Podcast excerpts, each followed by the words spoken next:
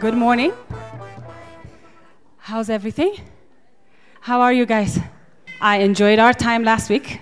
It has, it's a, it's a, it's a word that actually has started great work in my life, and I'm looking forward to all that God has uh, for, for us all through this um, word. And today also is kind of similar, and it's in that same neighborhood. Uh, we'll go to John chapter 3, and we will look. John chapter 3, starting verse 1. And we have this phrase we throw around very casually, and we, and, and we think we know what it means, maybe not always. But it's very vital and important. It's burning in my heart. And it is the newborn experience, the conversion experience.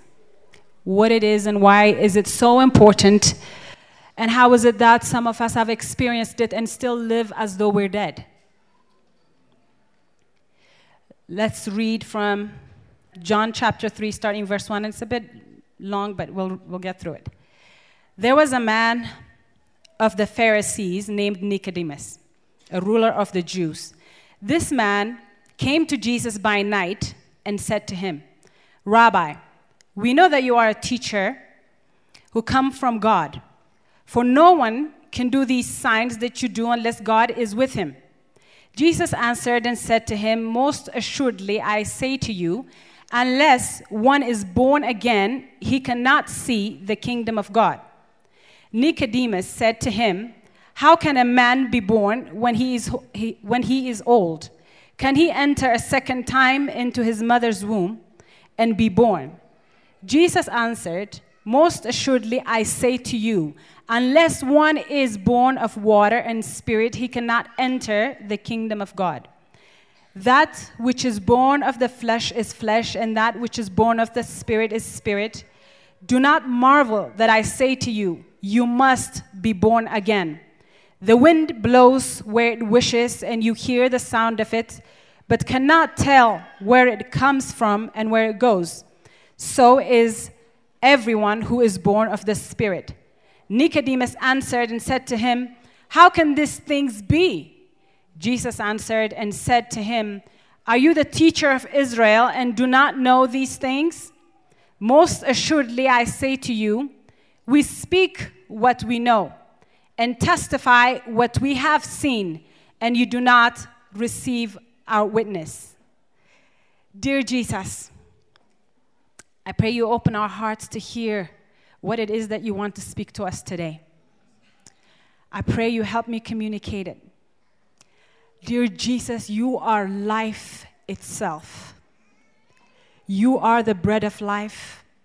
You are the stream of living water, water that's alive, that's able to quench all of our thirst, come into every crack of our lives and soothe and heal. Right now, do just that as your words promise. In Jesus' name, amen. So we'll start from talking about, let's just start from Nicodemus' profile. Who is he? Nicodemus is a Pharisee, it says. And Pharisees are all over the scriptures. I looked at it about 99 times in the Bible. They are very influential religious groups in Israel. Kind of like in the West, we have the evangelical Christians now who are very strong religious movements. They're not political, but they can shake and move things politically, right? They can appoint presidents or they can lobby things. They, they can make things happen, right? Kind of like that this but more so in this region because majority of the population is very religious not so much in the us it's a bit secular.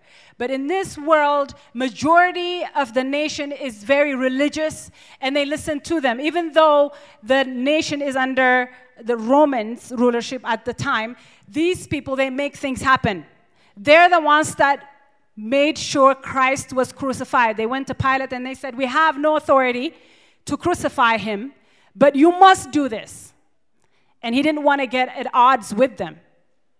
None of them wanted to get at odds with them. They did exact, he, they, he did exactly what they wanted him to do. They were very traditional, and they were uh, very concerned about with the outward appearance. It mattered what the outward looked like. Didn't matter what kind of life you lived behind closed doors. As long as you throw in a filter in it, on it, it looks good and make it look good. That's all that mattered. Don't worry, I, I have lots of filters too. I use them. And uh, they believe in the power of the mass. They move in mass. They're very strong and uh, powerful group, and he's one of them. Not only that, he's also the leader of the Jewish, the Jewish uh, ruling party or whatever you might want to call it. They're called the Sanhedrin. And there he's 71 court members. He's one of them. He's very influential, very well to do, very respected man. And this man, with all of his accolades and his rope and his turban and whatever may have, he comes at night to Jesus. He needed the night to come to Jesus. He did not come to Jesus at nights because he was working by day. No, he came by night because he had a lot at stake. To, he had a lot to cover, he had a lot to protect, he had a lot to defend. So if he came by night, there was a lot, it was going to be a lot of inconvenience for him. He didn't want to be inconvenienced. There was going to be a lot of questions why he went there. So he had to protect his title, his ethnicity, the knowledge, the religious knowledge that he had.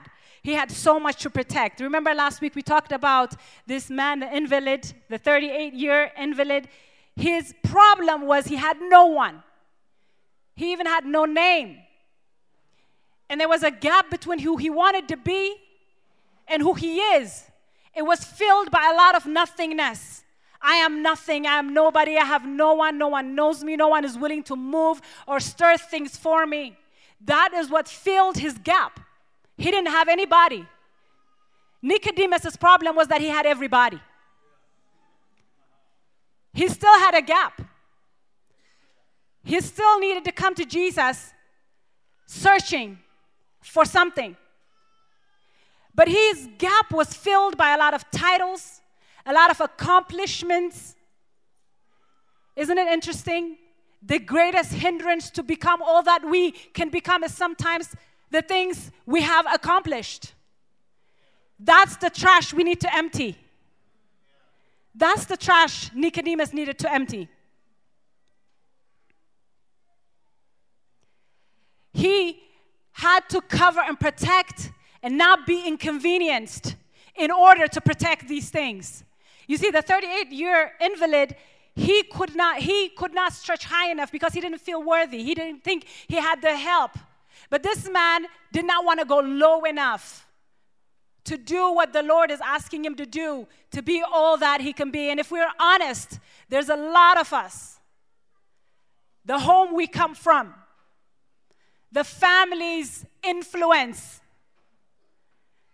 our education, what we have done for the Lord the title they gave us, they called us pastors now. All of these things are not allowing us to go low enough to do whatever it is that He's wanting us to do. This is the trash we, need to, we need to empty. This is the pin. This is the, the one rope that we need to. Imagine for a second if, if Nicodemus, after this wonderful conversation with Jesus, he would decide to just follow him. Can you imagine the rope he had to take off? the turban he had to take off, the relationships he had to lose, the position, the stature he had to lose in the social circle. Can you put yourself in his place? The brothers and the sisters and the friends, the dinner parties he would not be invited anymore. The number of people that will unfriend him. Can you imagine? But there was a lot at stake. Life and death was at stake. So at the night, the shadow of the night, he would come to Jesus and he has a burning question to ask him, even though he didn't want to be inconvenienced, as we also are a generation who, didn't, who does not want to be inconvenienced. Let me tell you, my friends, I come to find out your calling and your conv- conviction are like water and oil when you combine them with your convenience. It's so not inconvenient. It's not it's so not convenient. Your calling is not convenient. We are attached at a hip sometimes with those who we grew up with, with family members. But Jesus had made it clear. So he came, I'll come back to it, And then he came and, and, and he is very inquisitive. He, he has a burning question. He, he, he, has, he has so much to ask. He is very intrigued by Jesus. He's very interested by Jesus. He says, I've seen the signs you do, and I have come to inquire. I think you're a little bit more than what I thought you were. And I want to know. I want to draw from this well. I want to know who you are. I want something that you have. But still, I'm not ready to commit. So I need the night to cover me a little bit. I'm not ready to commit. It's not like our generation, forever browsing, forever searching, never committing. I was telling in the earlier service how even the apps have gotten, gotten to know us. So if they've seen something you've been searching for a while, they start feeding you that. Right? We are forever searching and never committing to anything. Our commitments are, he is, he's not willing to give his all and be sown into it, but he wants to ask, Lord, what, who are you?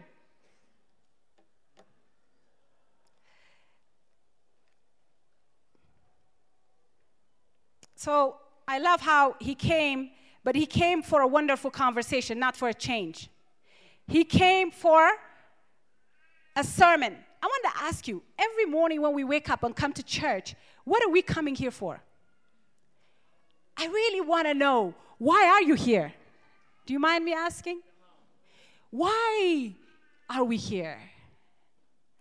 He came to be motivated. He came to be encouraged. He probably came to get another pin on his religious robe. But he didn't come to be transformed, that's for sure. He didn't come to be all in. He didn't come to sacrifice all, to put all on the line. And he, didn't come to say, I am given, I am sold for this purpose.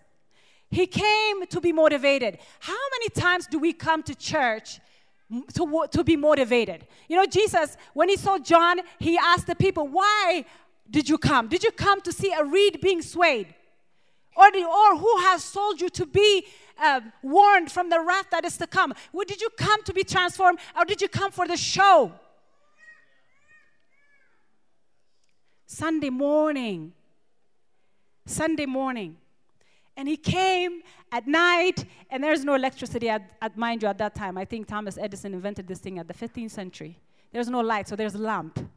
So they're at each other's face having this conversation. And Jesus is leaning into him. He's willing to spill his gut, so to speak, because there's nothing he's willing, he's not willing to tell this man. He's, there's nothing he's not willing to tell our generation, you and I.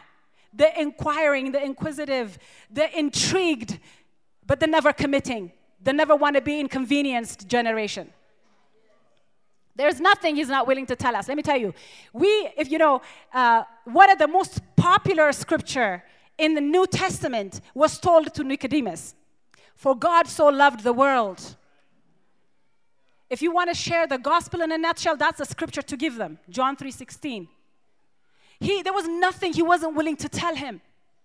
He spills his gut, and he tells him, and he comes for the throat. This man is coming for a facelift, he's coming for a paint job. Jesus is coming for demolition. He's coming to tear it down and to build it back up.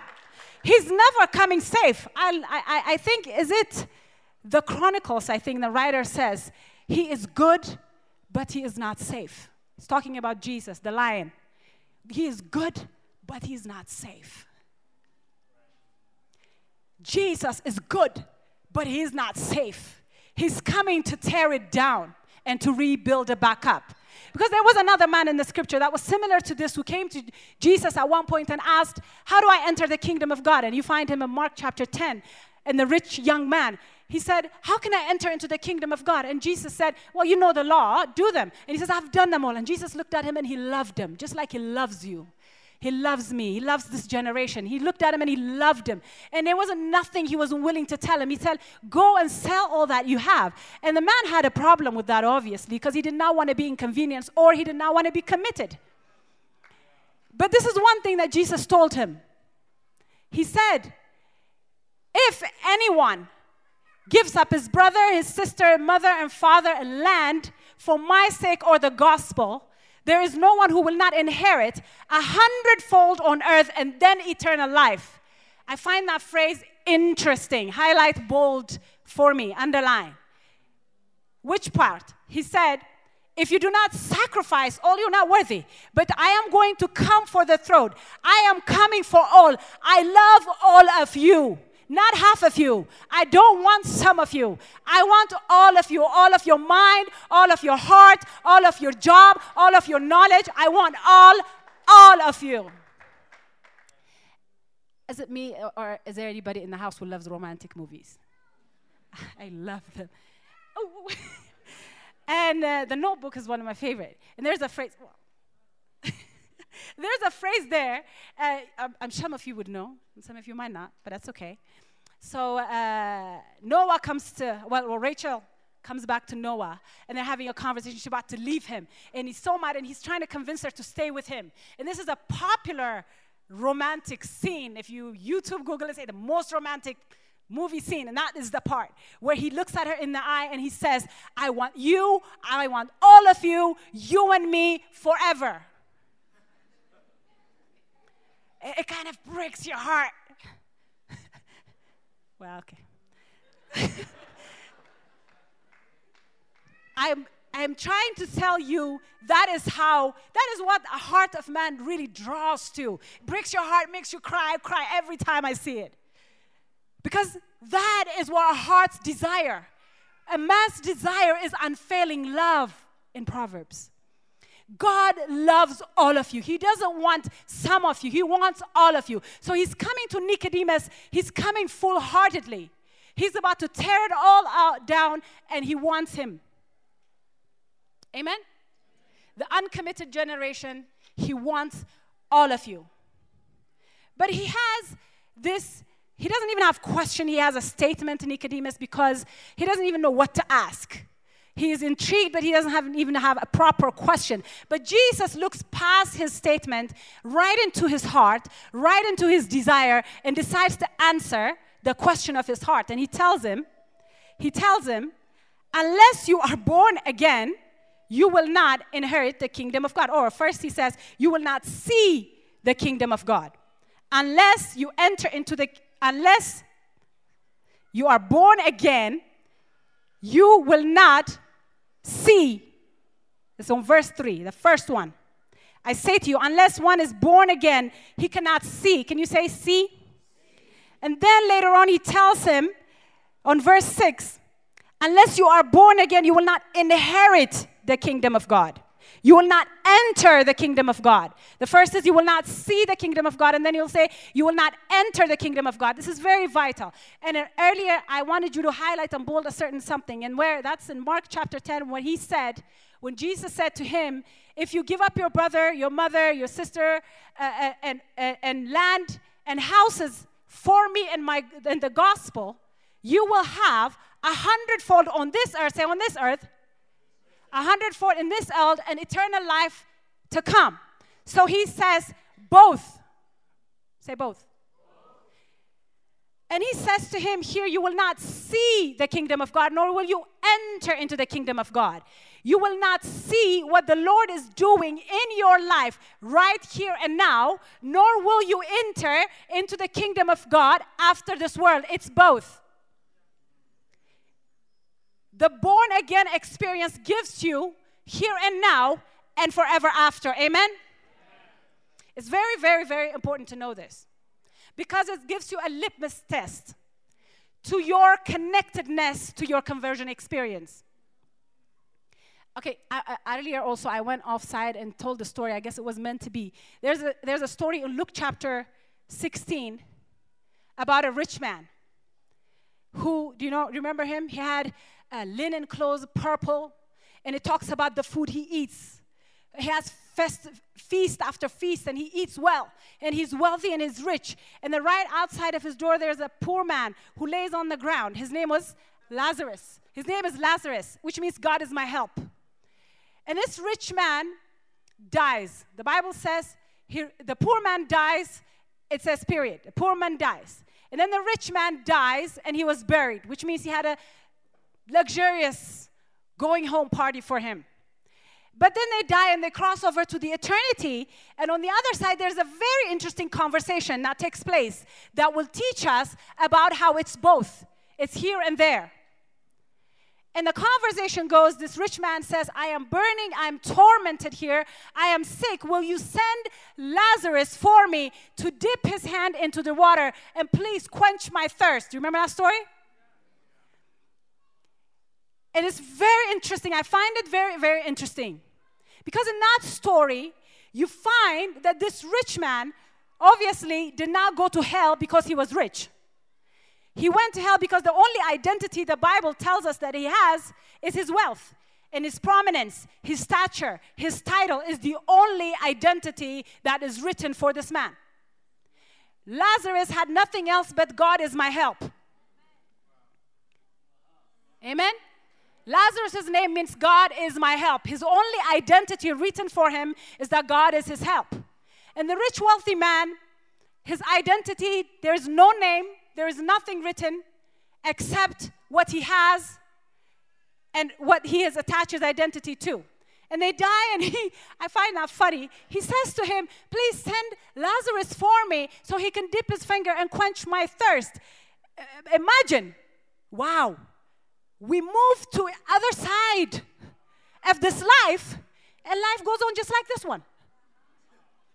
And he still thinks he's rich, and he still thinks Lazarus is his slave.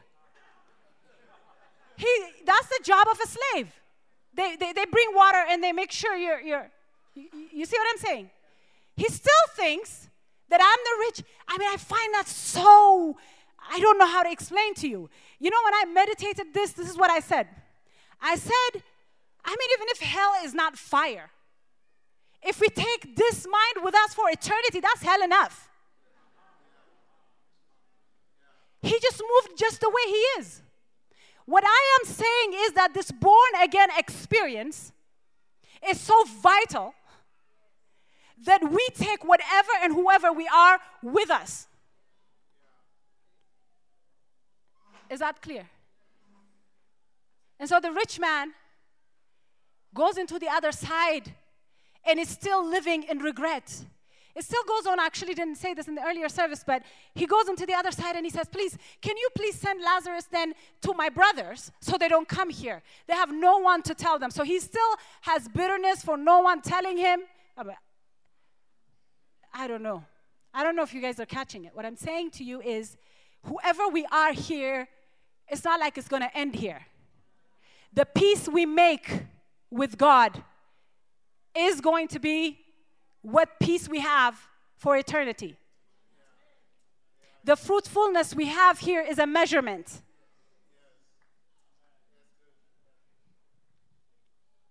So he tells him, unless you are born again, there is no kingdom to see or to experience. This is very important. That night, as they're talking, he tries, Jesus, with all of his heart, tries to convince this man this is the way. I am the way.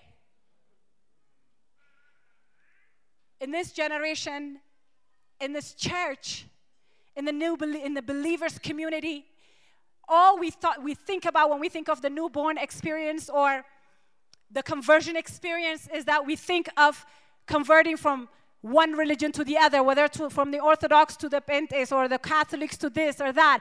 That is what we think is the new birth experience. But according to Jesus in this scripture, if you are born of flesh, you must have the experience of being born in the spirit. There is that transition awaits every single human being. Have you had the newborn experience. I'm sure you're not confused about whether or not you're born in the flesh. You kind of celebrate that every year.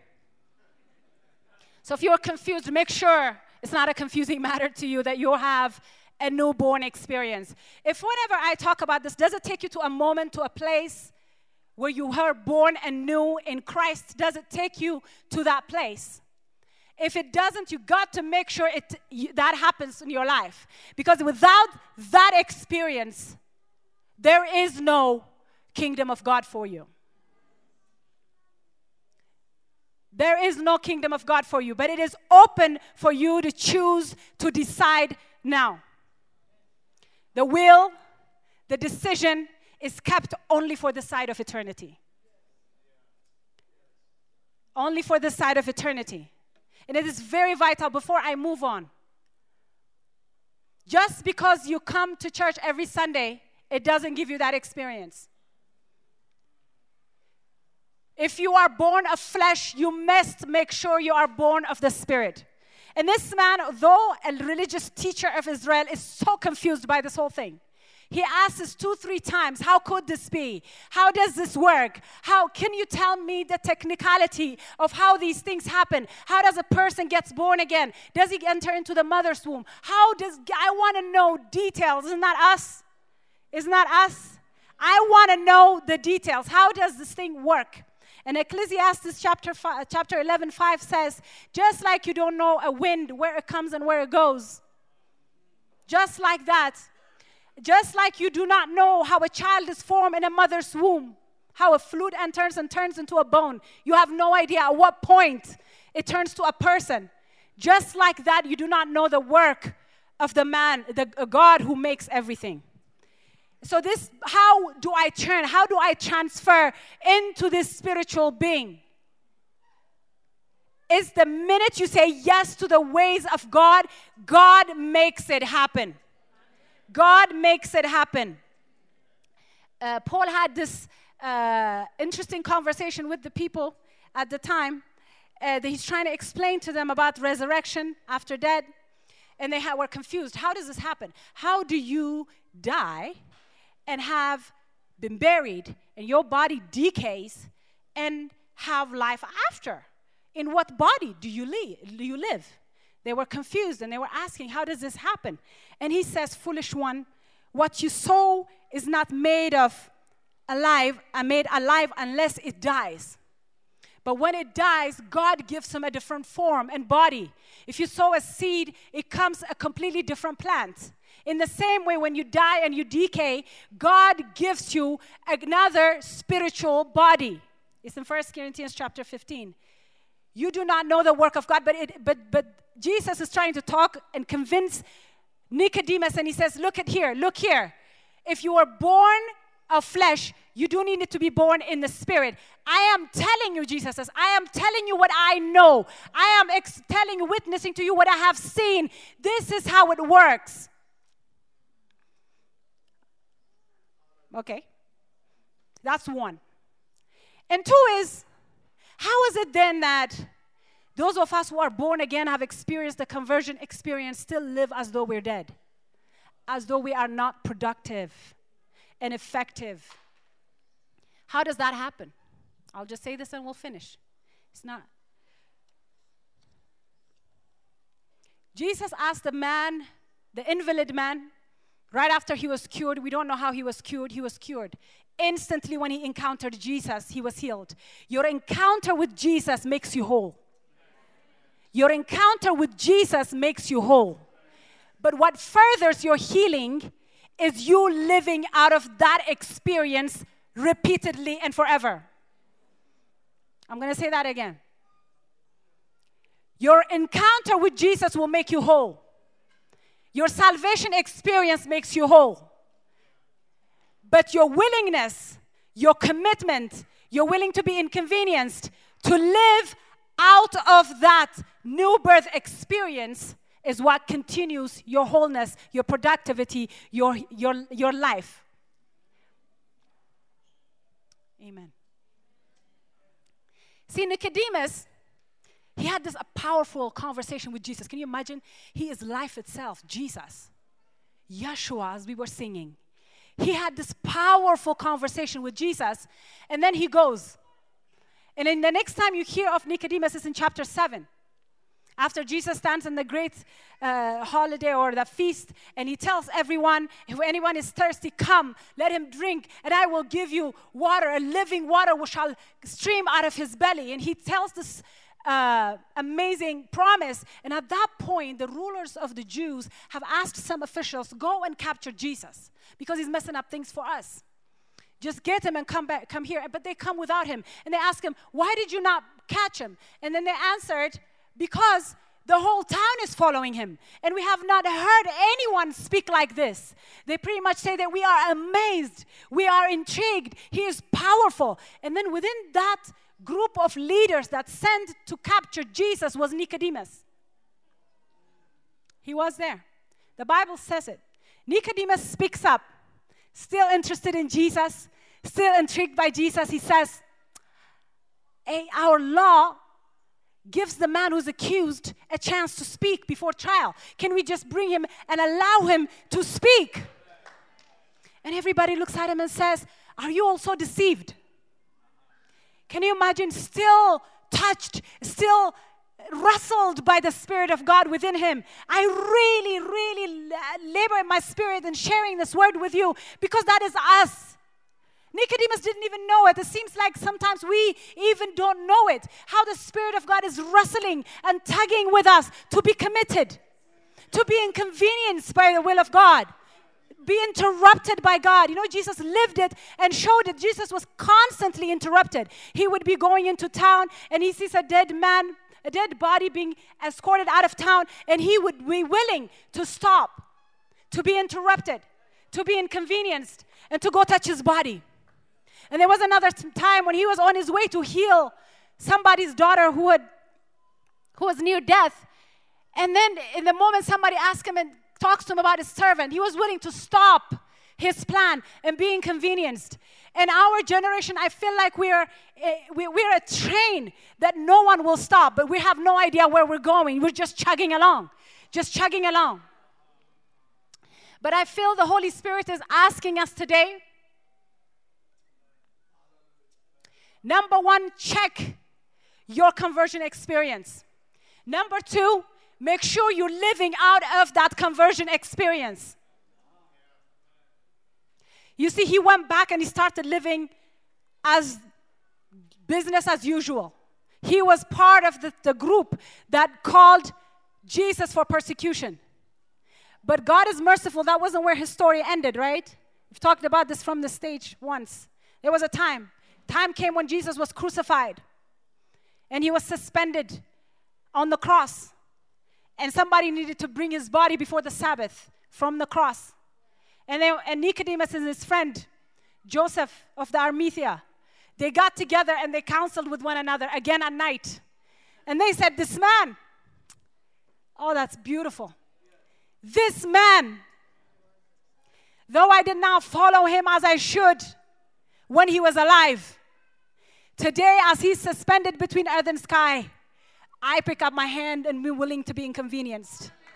He was willing to be inconvenienced because he is a Pharisee. He's not allowed to touch a dead body. Anyone who touches a dead body was cursed. But that day, he made a choice to stick out. no matter what the questions, no matter the persecution, no matter what I have to leave behind, I am to lay it all down. I am all in. I am going to follow all the way. I challenge you, my friends, my brothers, my sisters. Are we all in, or do we just dress up and come to church to be entertained?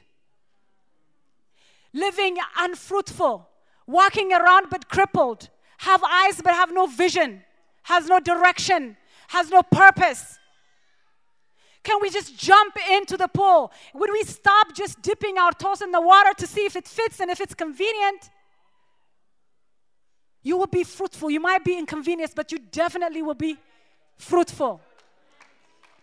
It reminds me of the time when God asked me to move out to here.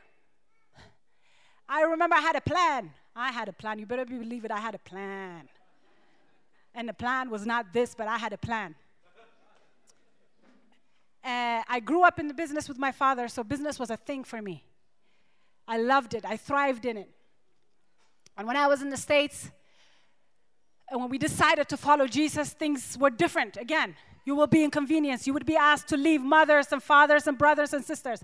I actually had that scripture on my fridge in the States for years.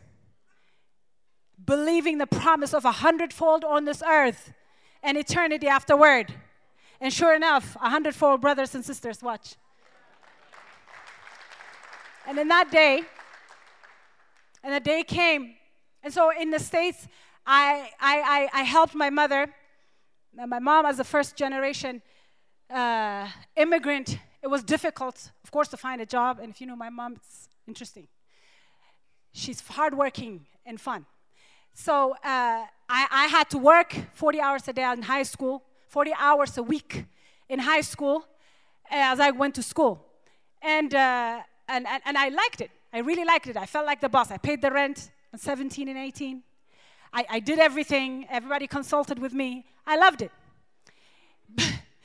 but in that moment, my mom and my aunt, who are really hardworking, they, they, they I talk about my 40 hours, forget it. When it compares to theirs, it was a joke because they work three hours, I mean, three jobs in a week. Monday to Friday, 16 hours, and Sunday, eight hours. They worked hard and they saved up money and they consulted with me and they said, We have a plan. We have money. We have a plan. We wanted to franchise a gas station, but they wouldn't let us without someone who has a business education background. And I was at the time in college uh, um, taking um, marketing and business. And they said, You are it. We're about to break through. we are about to break through, and you are the person.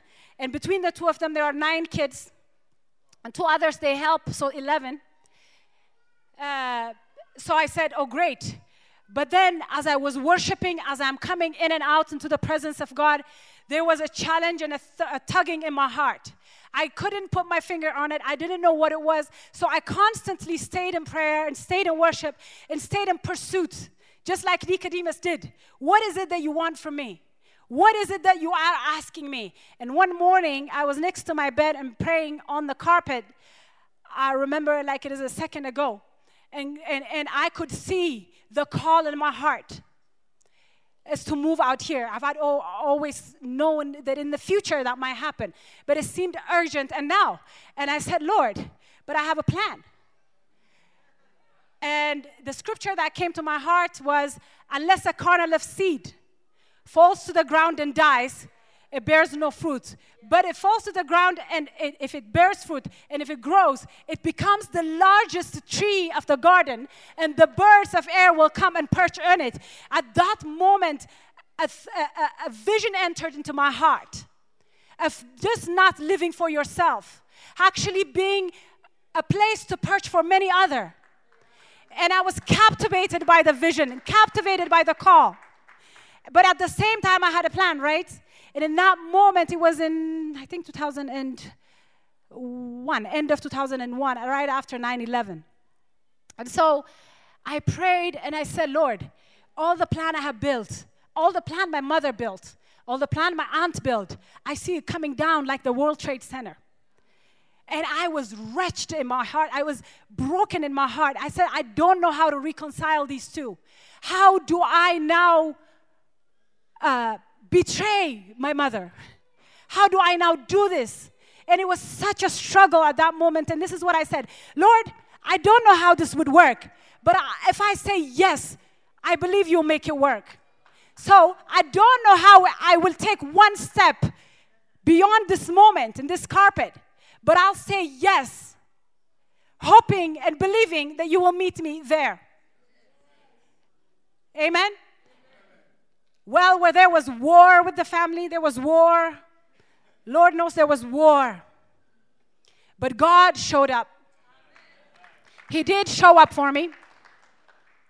I remember 25 family members came from all the way from Canada to St. Louis to sit down and tell me, What are you doing? And this is what they said You're taking your life, putting it in the toilet, and flesh it goes.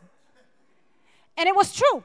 The life I planned, that's what happened to it. But the plan God has for me was greater, a hundredfold, a hundredfold. Had I gone with that plan, I would have been 50, 60 years old and I would have looked at myself in the mirror and would not even recognize me because that's not who I was made for. I would have looked at myself in the mirror and would not like who I see. I challenge you to be committed and to be inconvenienced. To revisit your newborn experience, to live continuously out of that new birth experience. Are you living out of the new birth experience? What does that mean? You see, when Jesus healed the man and he told him, Pick up your mat, get up, pick up your mat, and walk. And when he walked, there was a lot of opinion. You can't do that. Don't do that. That's not allowed. But what did he answer? But the man who healed me, the man who gave me the encounters I've never had, the man who changed my life told me to do this. And he's the only one who has the right to tell me what to do with this life. He is the only one who has the right. The one who gave me life abundant is the only one who has the right to tell me what to do with it. So here's what I propose. In order to live the life God has for us, we must die to every form of who we are right now. I must die to every form of who I am now in order to live all that God has for me. I must rip off the rope, the pin, the turban, the title. Be willing to go low and down, as far low as He wants me to go. Because if a seed is not committed to the soil, it cannot bear fruit. I pray in Jesus' name that today we will be able to check. And if you're wondering, look at even your life now. Is my life fruitful? I am born again, but my life is not fruitful.